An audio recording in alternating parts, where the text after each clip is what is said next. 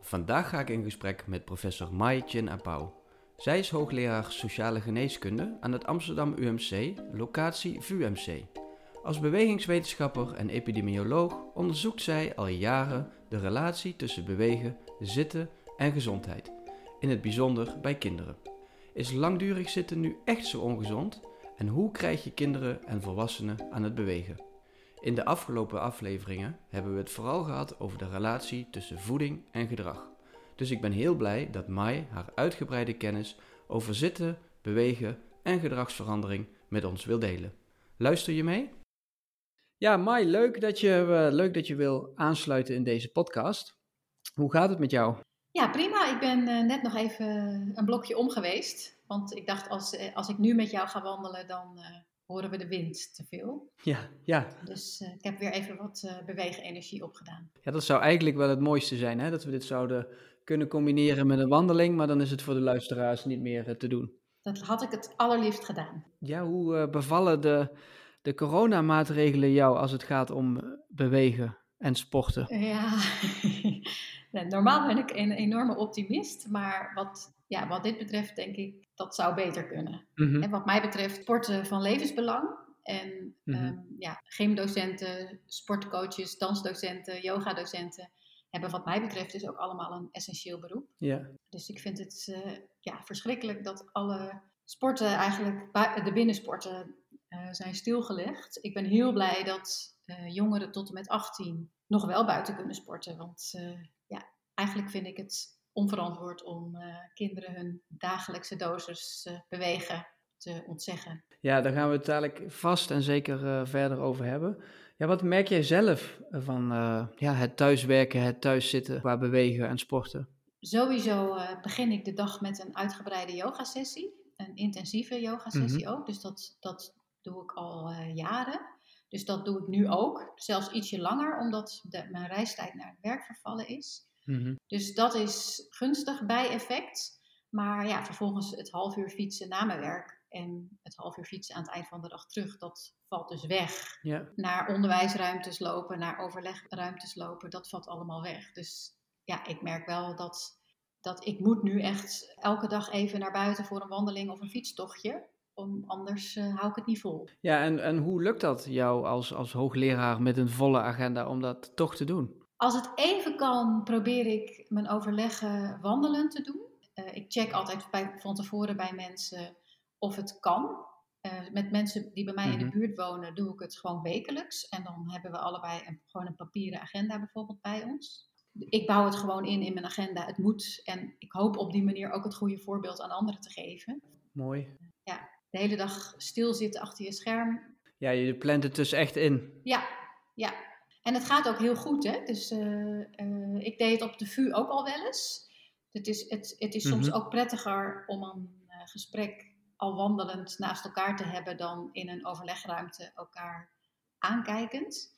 Dus ik deed het al wel eens, maar ik doe het nu nog frequenter bewust inbouwen, omdat je anders inderdaad de hele dag binnen naar je scherm aan het staren bent. En, en normaal als loop je naar een overleg toe en na afloop loop je samen ook even weer weg om het nog na te bespreken. Dus, hè, dus de, de, zeg maar de informele contacten, die, die mis je heel erg. En als, ja, je dat, ja. als je gaat wandelen, komen die toch weer makkelijker terug. Ja, en, en hoe wordt er op gereageerd door, door mensen om je heen dat jij hier zo actief in bent? Oh, positief. Positief. Maar ja, het is ook, het is ook ons vakgebied. Hè? Dus, practice uh, what you preach. Practice what you preach, absoluut. Ja, want we, we hebben het nu een tijdje over uh, nou ja, bewegen, stilzitten. Om daarop door te gaan, ja, hoe staat het er eigenlijk voor qua beweeggedrag van kinderen en volwassenen in Nederland? Voor corona, uh, tijdens corona, allebei? ah, kijk, want dat maakt uit? Nou, voor corona was het eigenlijk al niet optimaal. Ken je de norm gezond bewegen? Ja, die ken ik, ja. Ja, misschien voor degenen die hem niet kennen volwassenen minimaal 150 minuten per week, tenminste matig intensief bewegen. En kinderen minimaal 60 minuten per dag ja. uh, matig intensief bewegen. Dus dat is een, echt een minimale norm vanaf wanneer je van gezondheidseffecten gaat profiteren. Ja. En slechts de helft van de volwassenen en nog geen kwart van de kinderen haalt die norm. Mm-hmm. En dat is dan nog gebaseerd op vragenlijstonderzoek. En we weten ook dat vragenlijsten dat zowel volwassenen als kinderen de neiging hebben om hun beweeggedrag te overschatten. Dus die percentages zullen uh, in het echt nog wel ietsje lager liggen. Dus het was al niet optimaal qua hè, matig intensieve inspanning. En dat is ehm, fietsen, wandelen. Hè, op zo'n tempo dat je niet helemaal buiten adem raakt, maar wel nog gewoon kunt blijven praten. Ja. Uh, maar wel een beetje doorwandelen. Ja. Dat was dus niet ideaal. En nu dan, tijdens corona? Ja, je kan je voorstellen dat als de sportscholen en de, de wedstrijden vervallen, mm dat er heel veel eh, sportmomenten ook wegvallen. Je moet nog bewuster uh, beweging in je dagelijkse leven brengen. Het is al lastig hè, in deze maatschappij, maar nu helemaal. Je moet nu heel sterk in je schoenen staan om nog aan je dagelijkse portie beweging eh, te komen en daar heel bewust mee bezig zijn. Ja, want inderdaad, je zei het, de sportscholen zijn dicht, het verenigingsleven ligt stil. Ja, en we werken massaal thuis. We zitten de hele dag achter zo'n scherm. Is er ook al ja, wetenschappelijk onderzoek? Wordt dat ook al uitgevoerd om te kijken van wat de impact is van de coronamaatregelen op het beweeggedrag in Nederland? Ja hoor, er zijn heel veel mensen die ook gelijk uh, onderzoek zijn gaan doen.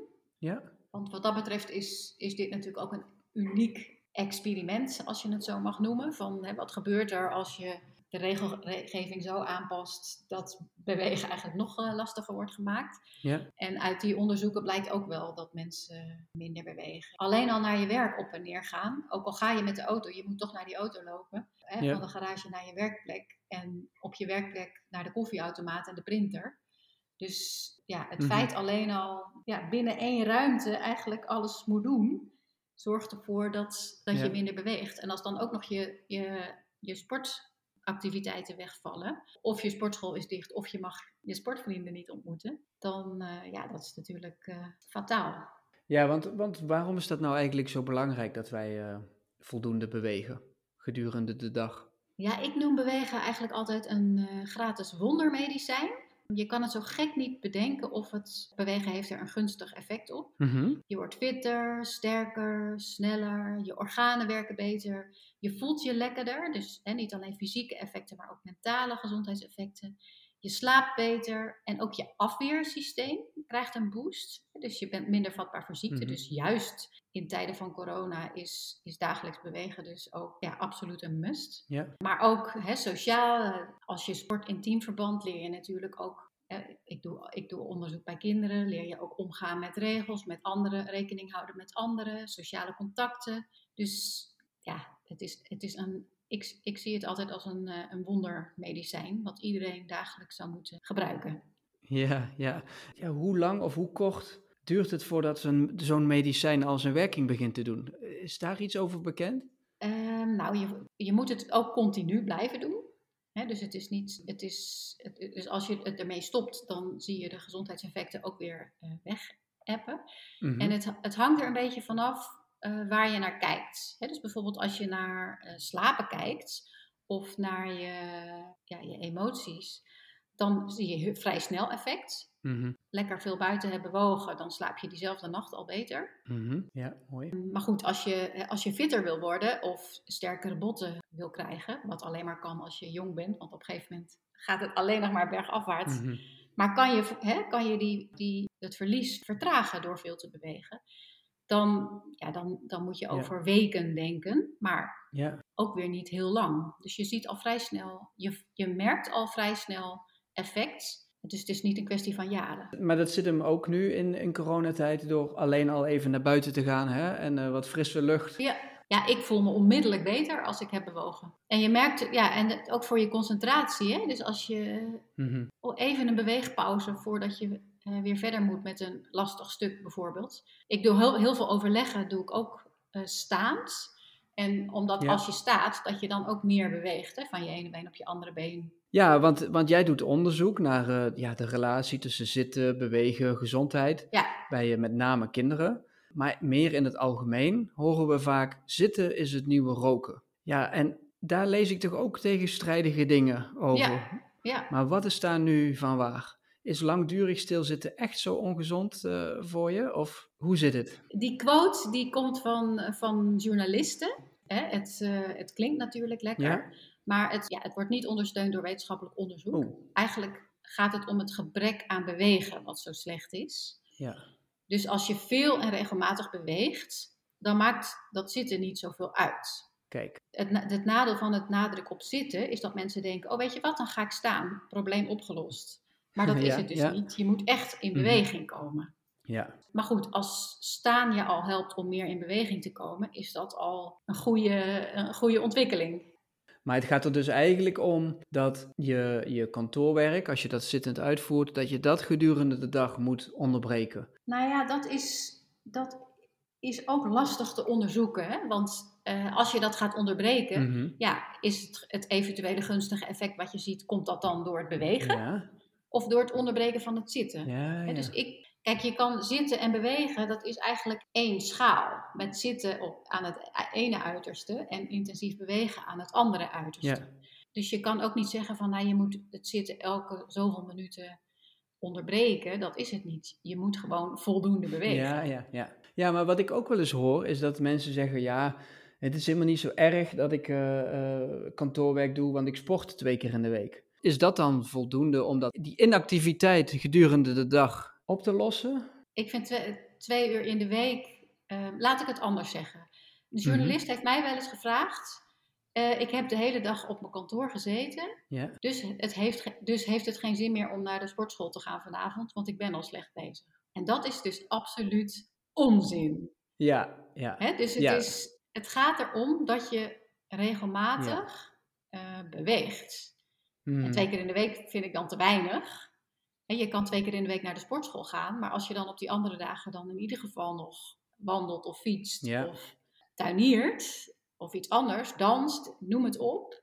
je moet zorgen dat je, dat, je die, die, dat medicijn elke dag, het liefst elke dag neemt. Ja, want ik zag laatst een, eh, een nieuwe online campagne van de Wereldgezondheidsorganisatie. Die heet Every Move Counts. Heb je die toevallig gezien? Ja, ja. Wat, wat, wat vind je van zo'n campagne? Nou, het mooie daarvan is dat, dat het heel laagdrempelig is. Ja. Want je denkt, het is niet zo van, nou, ik kan vandaag niet naar de sportschool, dus doe ik maar niks. Want mhm. je kan ook denken van, nou, ook al ren ik nu even de trap op en neer, is dat alweer mooi meegenomen. Ja. Zo moet je het ook zien. Vroeger, uh, de, we hadden het in het begin over de beweegnorm.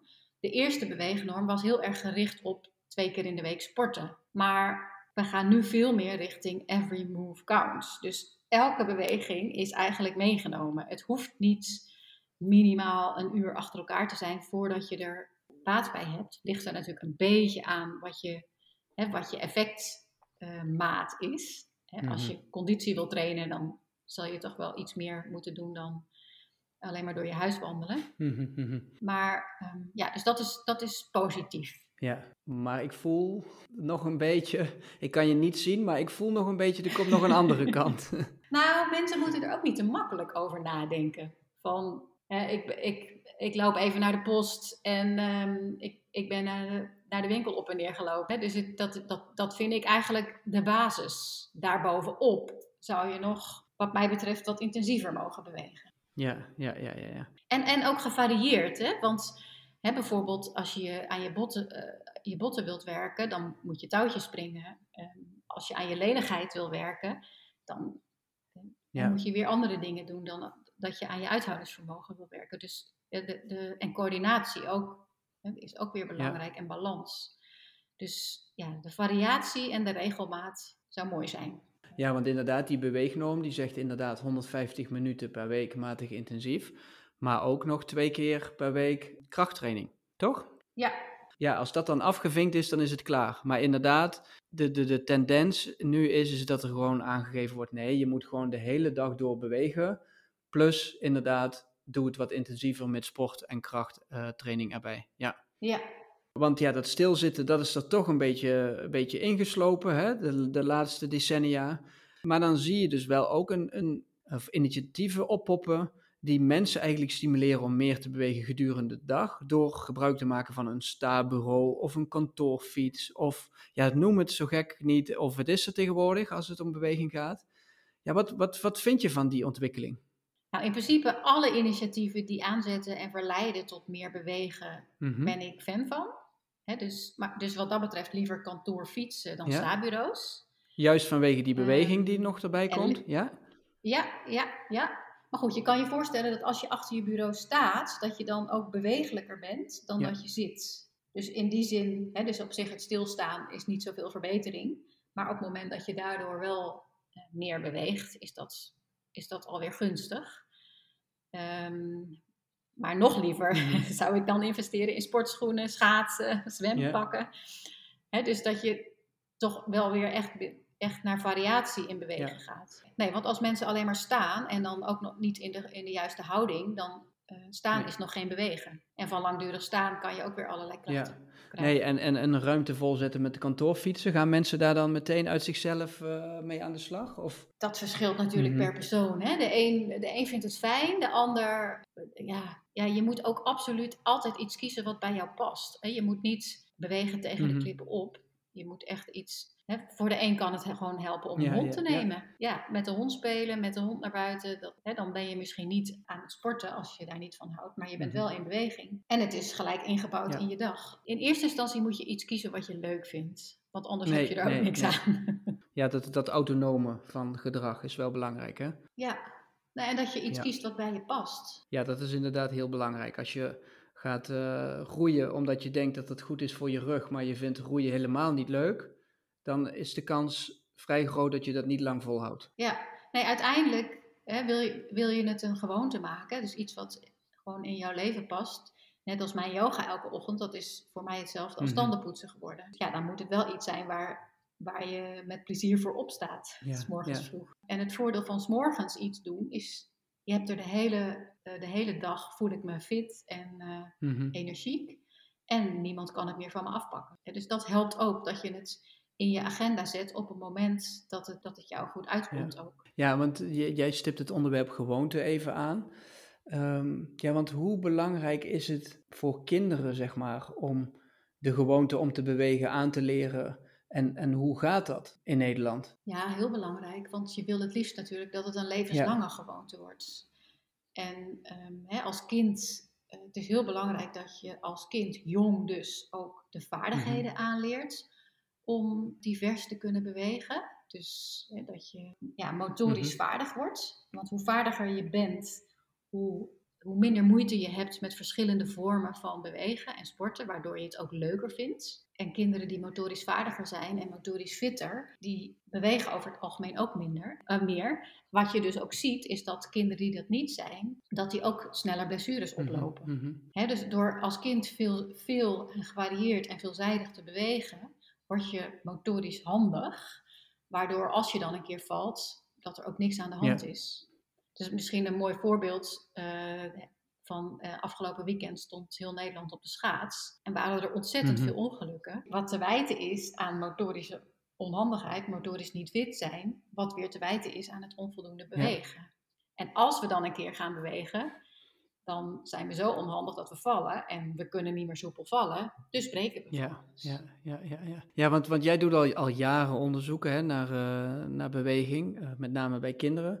Ja, wat, wat kun je uit al die jaren onderzoeken nou een beetje concluderen qua beweeggedrag van kinderen in Nederland? Hoe, hoe staat dat ervoor? En wat wordt er gedaan om het eventueel te stimuleren? Ja, wat ik al zei is dat in het begin is dat uh, slechts een kwart van de kinderen de ja. beweegnorm haalt. Dus dat is ja, mhm. heel verdrietig. Wat we dus ook zien is dat als je kinderen van nu uh, vergelijkt met kinderen van uh, in de tachtiger jaren, dat hebben wij mhm. gedaan, hebben we kinderen ex exact dezelfde fitheidstesten laten doen.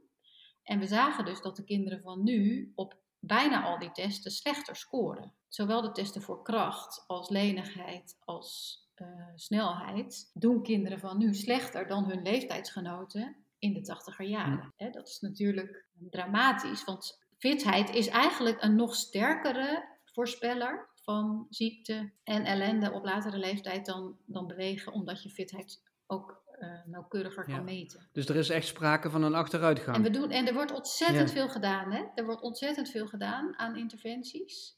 Maar ja, wat ik ook al even aanstipte, is dat de maatschappij helaas zo is ingericht dat het de mens heel erg moeilijk wordt gemaakt om ehm, veel te bewegen. Mhm. En hoe bedoel je dat? Nou, de, het, de maatschappij is zo ingericht dat, uh, dat het eigenlijk bewegen beperkt. Het, het, is veel meer gericht op op liften, auto's, gemotoriseerd verkeer.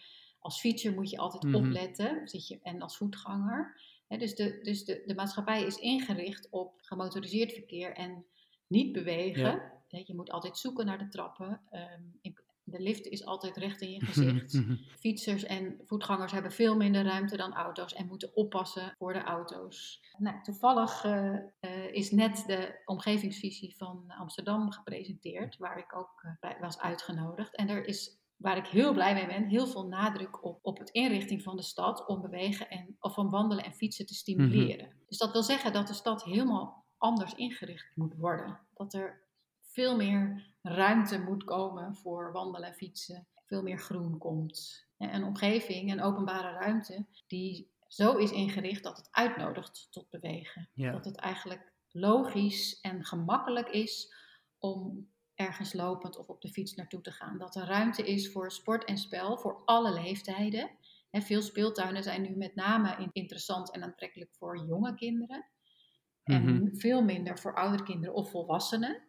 En gelukkig heb je tegenwoordig ook wel van die outdoor fitness voor volwassenen. Maar je, Ja, ja. ja, je, kan, je kan je een, een hele andere stad eh, voorstellen. Die als het perspectief van buiten bewegen eh, prioriteit krijgt. En het is dan ook juist belangrijk om de groepen bij die inrichting te betrekken die nu niet buiten bewegen. Mhm. dus niet de mensen die toch al buiten fitnessen en hardlopen en voetballen, maar juist de mensen die dat nu niet doen. Wat, wat motiveert hen? Wat hebben zij nodig? Om in beweging te komen, ja. Ja, om, om naar buiten te komen, om, om te Ja. bewegen in de ruimte, om elkaar te ontmoeten.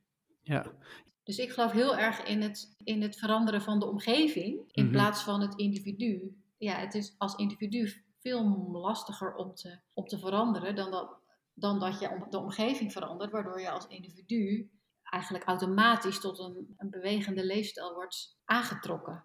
ja, ja. Nou ja, mooi, mooi dat je het zegt, want dat is denk ik ook wel de tendens van alle eh, onderzoekers, wetenschappers die ik tot nu toe heb gesproken als het gaat over gedragsverandering. Ja, dat die focus toch eigenlijk allereerst op die omgeving moet komen te liggen. Die, eh, die Ja. het gezonde gedrag eh, nou ja, stimuleert, makkelijk maakt, wat jij ook aangeeft. En daarna eh, kun je beginnen met het individu te veranderen. Maar je moet het eerst de voorwaarden creëren Ja. voor, eh, voor je gewenste verandering. Ja. ja. En de individuen Ja. daar ook bij betrekken, want, hè, want ja, iedereen is verschillend. Dus zeg maar, als je iets inricht, hè, als één groep mensen iets inricht, dan wil dat niet zeggen dat dat voor andere groepen mensen ook aantrekkelijk Nee. is. Je hebt, je hebt ouderen die weer heel iets anders nodig hebben dan kinderen, dan jongeren. Ja, Dus het, ja, het is belangrijk dat je verschillende groepen betrekt bij de inrichting van de ruimte. ja. ja want in, in, het, in het onderzoeksveld eh, wordt het ook wel vaak participatief onderzoek genoemd. Nou ja, van die methode maak jij ook vaak eh, gebruik. Kun jij een, een, een voorbeeld geven van een onderzoek dat jij onlangs hebt uitgevoerd, waarin je kinderen ja, hebt betrokken in, in het onderzoek, maar dus ook in de initiatieven die daaruit voortkomen als het gaat om bewegen? Nou, we, we, zijn, we zijn daar nu eh, Mhm. mee bezig om te. Hè, dus we doen onderzoek met kinderen, waarbij we kinderen ook zelf onderzoek laten doen. Nou, laten we het even beperken tot bewegen van waarom beweeg je wel of niet en wat heb je nodig. Ehm, en die omgeving kwam daar ook echt uit. Hè, dat de speeltuinen Oh ja, dat benoemen kinderen zelf ook. ja, ja.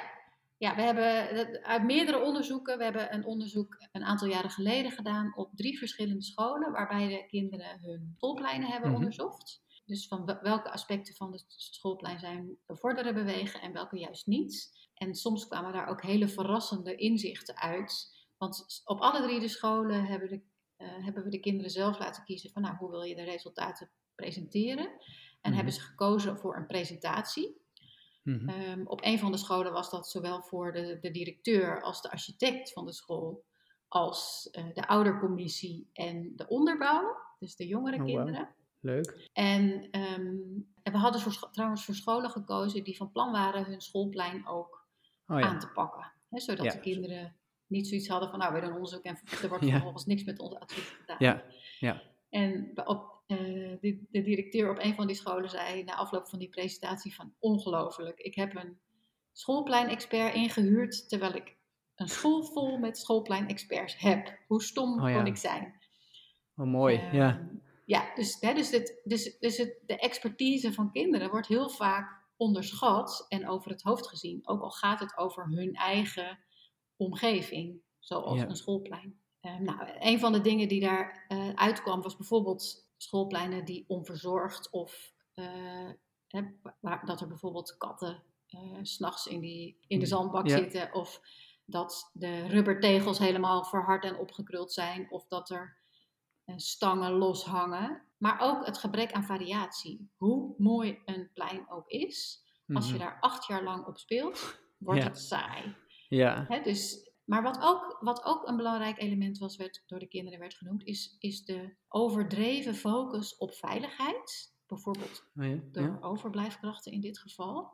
Wij vinden het niet erg om te vallen. Hè, laat ze met een pleister klaarstaan in plaats van ons te belemmeren om ja, ja. hard te rennen. Experimenteren, of, ja, uh, ja. in dingen te klimmen of wat dan ook. Ja, ja.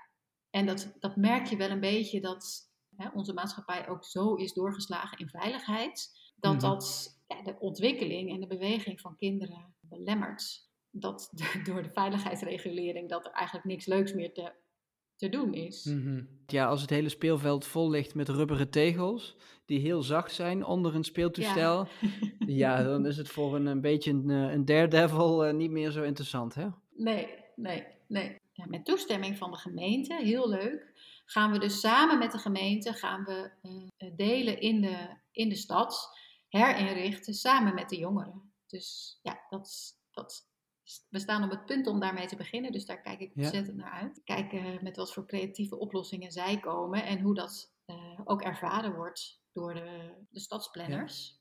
Ja. en wat ik zo mooi vind. En of dat dan ook een blijvend iets kan zijn. Nou ja, wat ik zo mooi vind aan deze methodiek is dat het dus niet alleen het betrekken van de doelgroep is uh, qua vragen van uh, wat wil je en wat, wat zou er allemaal kunnen, waar voel je je prettig bij, maar dat er dus ook die actiecomponent bij zit. Dus hè, participatief actieonderzoek. Uh, en dat, dat geef jij ook aan, hè? dat er dan niet alleen ja, gevraagd wordt naar de mening, maar dat er ook gekeken wordt, ja, wat kunnen we er meteen mee doen? Zodat mensen zich ook daadwerkelijk gehoord voelen. Ja, en dat, ja. dat ze ook in actie kunnen komen. Dat het niet alleen is van, oké, dit is het probleem, dat kennen we nu, maar ja... Nee, want dat is soms wel een beetje het probleem met de participatiesamenleving. Hè? Dus dat een gemeente iemand uitnodigt om een mening te geven. En dat willen mensen best doen, maar als er nooit iets met die mening gedaan wordt, dan hoef je ze geen tweede keer te vragen. Nee, en participatie is natuurlijk ook een beetje een hip woord nu. Uh, hè, dus, dus, en voor sommigen is participatie, hè, wat je al zegt, de mening vragen. Maar voor ons is participatie ook wel echt dat je gezamenlijk eigenaar bent. Dat je de verantwoordelijkheid mhm. deelt.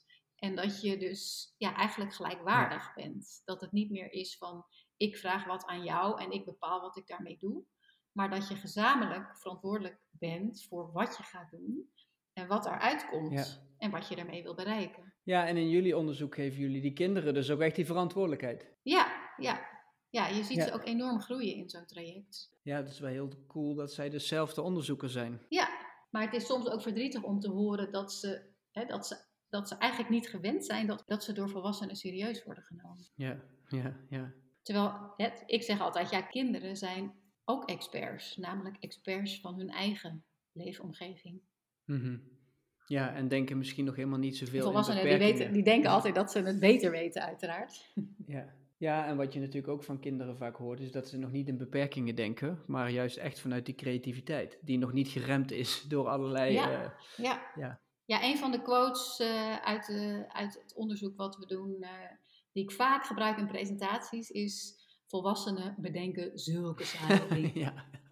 ja.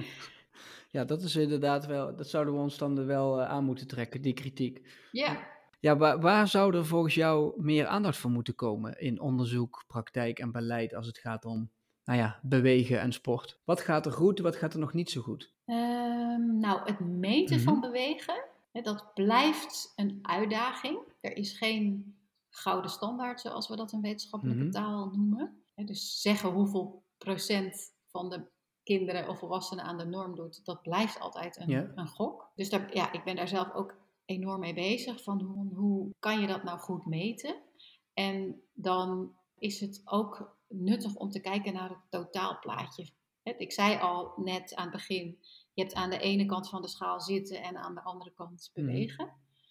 Dus eigenlijk zou je die hele schaal moeten meten. En sterker nog, als je naar de 24 uur van een dag kijkt, zit daar ook nog een gedeelte slaap bij. En slaap is ook uh, een gedrag wat van invloed is op je gezondheid. Dus daar ben ik nu heel erg mee bezig.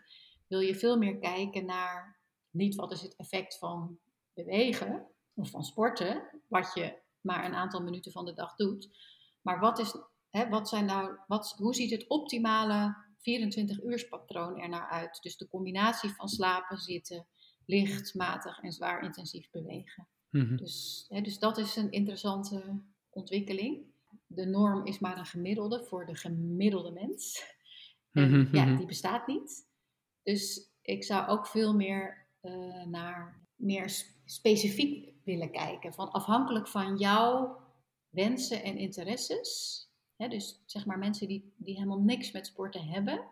Hoe kunnen die hun leven zo inrichten zodat ze toch voldoende bewegen? Um, en, ja, en daarnaast kinderen. Je ziet op steeds jongere leeftijd zie je de gevolgen van onvoldoende mhm. bewegen. en hoe kan je nou vanaf baby af aan al kinderen in een bewegingsstimulerende omgeving laten opgroeien? Ja, ja. Zodat ze van jongs af aan voordeel hebben van die gezondheidseffecten van bewegen. Jong geleerd is uitgedaan. Ja, ja, ja.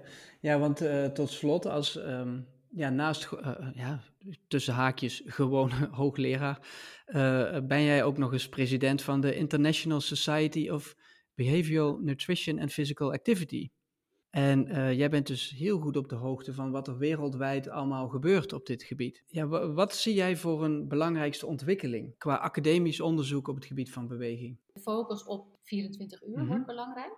Dus de combinatie van zitten, bewegen en slaap en het meten daarvan. En doordat je zeg maar steeds meer wearables hebt, sporthorloges die ook 24 uur per dag kunnen meten, krijg je daar ook veel meer inzicht in. Ja. Maar ik zie ook wel de, de, de nadruk op de omgeving hoor. Dat, dat dat ook nog steeds van hoe kan je de omgeving nou zo inrichten dat die stimuleert tot meer bewegen. Ja, ja. En ja, hoe doet Nederland het qua onderzoek op dit gebied? Ik vind Nederland het hartstikke goed doen. Ja, wij zijn, wij zijn heel goed in het snel oppikken van uh, nieuwe trends en die ook gelijk toepassen. We staan ook wel bekend om het vermogen om onderzoek in de real world te doen. En wij doen iets minder labonderzoek. Dus dat, dat toegepaste onderzoek, daar staan we ook goed onbekend. Mm Ja, en hè, dat, die uh, systems approach hebben wij ook gelijk opgepakt en uh, zijn daar ook uh, goed mee bezig om, de, om daarin te pionieren. Ja. van hoe, ja, hoe ontwikkel je dan een, uh, een interventie vanuit een systeem uh, aanpak en hoe evalueer je die dan? Een derde ontwikkeling is denk ik verder kijken dan ons eigen vierkante postzegel. Want tot nu toe is bij beweegstimulering heel erg gefocust op de welvarende westerse wereld. Terwijl hè, er is nog een heel groot deel van de wereld waar mensen de tijd en de middelen niet hebben om überhaupt te gaan sporten. Mhm. Die moeten drie banen hebben om rond te kunnen komen. Mhm. En daar is, daar is bewegen of sporten is daar een totale luxe. Dus van physical activity promotion naar physical activity insecurity. Ja, dat vind ik ook wel een hele belangrijke ontwikkeling. Dat, dat we verder kijken dan ons eigen perspectief. Ja, ja, ja waarin inderdaad. Waarin we toevallig zijn opgegroeid. Ja, ja mooi. Ja. Ja, want uh, tot slot sluit ik elke podcast altijd af met de vraag wat mijn gast luisteraars zou adviseren als het gaat om een gezonde leefstijl. Heb jij nog specifieke tips voor mensen die minder zouden willen zitten of meer zouden willen bewegen gedurende de dag? Ja, ze zijn misschien ook wel een beetje mm langsgekomen, maar vanuit de wetenschap natuurlijk heel erg verander je omgeving. Mhm. Richt je omgeving zo in dat bewegen gemakkelijk wordt. Dat kan zijn mhm. door een hond te mhm. nemen je sportschoenen bij de, bij de voordeur te zetten of je sporttas eigenlijk gewoon altijd bij de voordeur te hebben, zodat je hem altijd bij je hebt. Ehm, zet het in je agenda, mhm. prioriteer het. Kies iets wat je leuk vindt, met mensen die je leuk vindt. Maak het haalbaar, dus ga niet gelijk vanuit het niets voor een marathon yeah, trainen. En every, every, every step or every move counts. Hè? Dus dat is denk ik ook heel belangrijk. Dus als je een trap ziet, neem dan die trap. dus het heeft altijd zin om te gaan bewegen. Als je het lastig vindt om voor jezelf, uh, hè, ja, maak afspraken Mhm. met mensen. Op afstand op dit Mhm, moment, mhm. buiten. Maar ja, je kan nu ook online samen eh, natuurlijk een lesje volgen. Ja, en ik heb dus eh, zeg maar elke groepsvergadering doe ik staand. Hè, want daar hoef je vaak toch, ja. Dus dan heb je al een soort van, dan koppel je Ja. het aan iets. Net als bij mij opstaan gekoppeld wordt aan mijn yogamat uitrollen. Dat je het als vaste gewoonte Ja. in je dag Ja. inbouwt.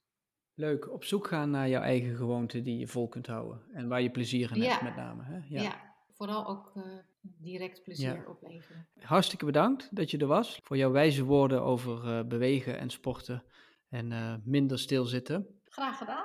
Tot ziens.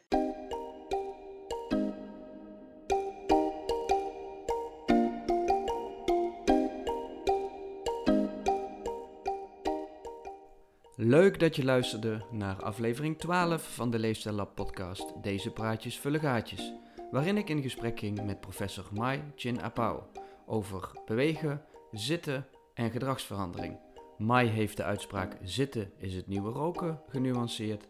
Onderstreept waarom het nu zo belangrijk is om kinderen en volwassenen te betrekken bij beweeginterventies. En tot slot heeft ze haar tips met jou gedeeld over hoe je bewegen nu kunt inbouwen in de week. Dus hoe je van weten naar doen kunt komen. Ik hoop dat je net als ik genoten hebt van deze aflevering. Wil je nu niets meer missen van deze podcast? Abonneer je dan snel. En volg ook Leefstijl Lab op Instagram. De volgende afleveringen staan ook alweer gepland. Ik ga in gesprek met professor Ingrid Steenhuis over de wetenschap achter diëten en waarom het nu zo moeilijk is om die kilo's definitief kwijt te raken. En we gaan het hebben over hardlopen. Wat moet je nu weten? Wat moet je nu doen? Dat ga ik bespreken met Bas Visserman van Runners World Arnhem. Er komt dus nog genoeg interessants aan, dus blijf vooral luisteren naar de Leefstijl Lab podcast. Deze praatjes vullen gaatjes. Tot de volgende keer!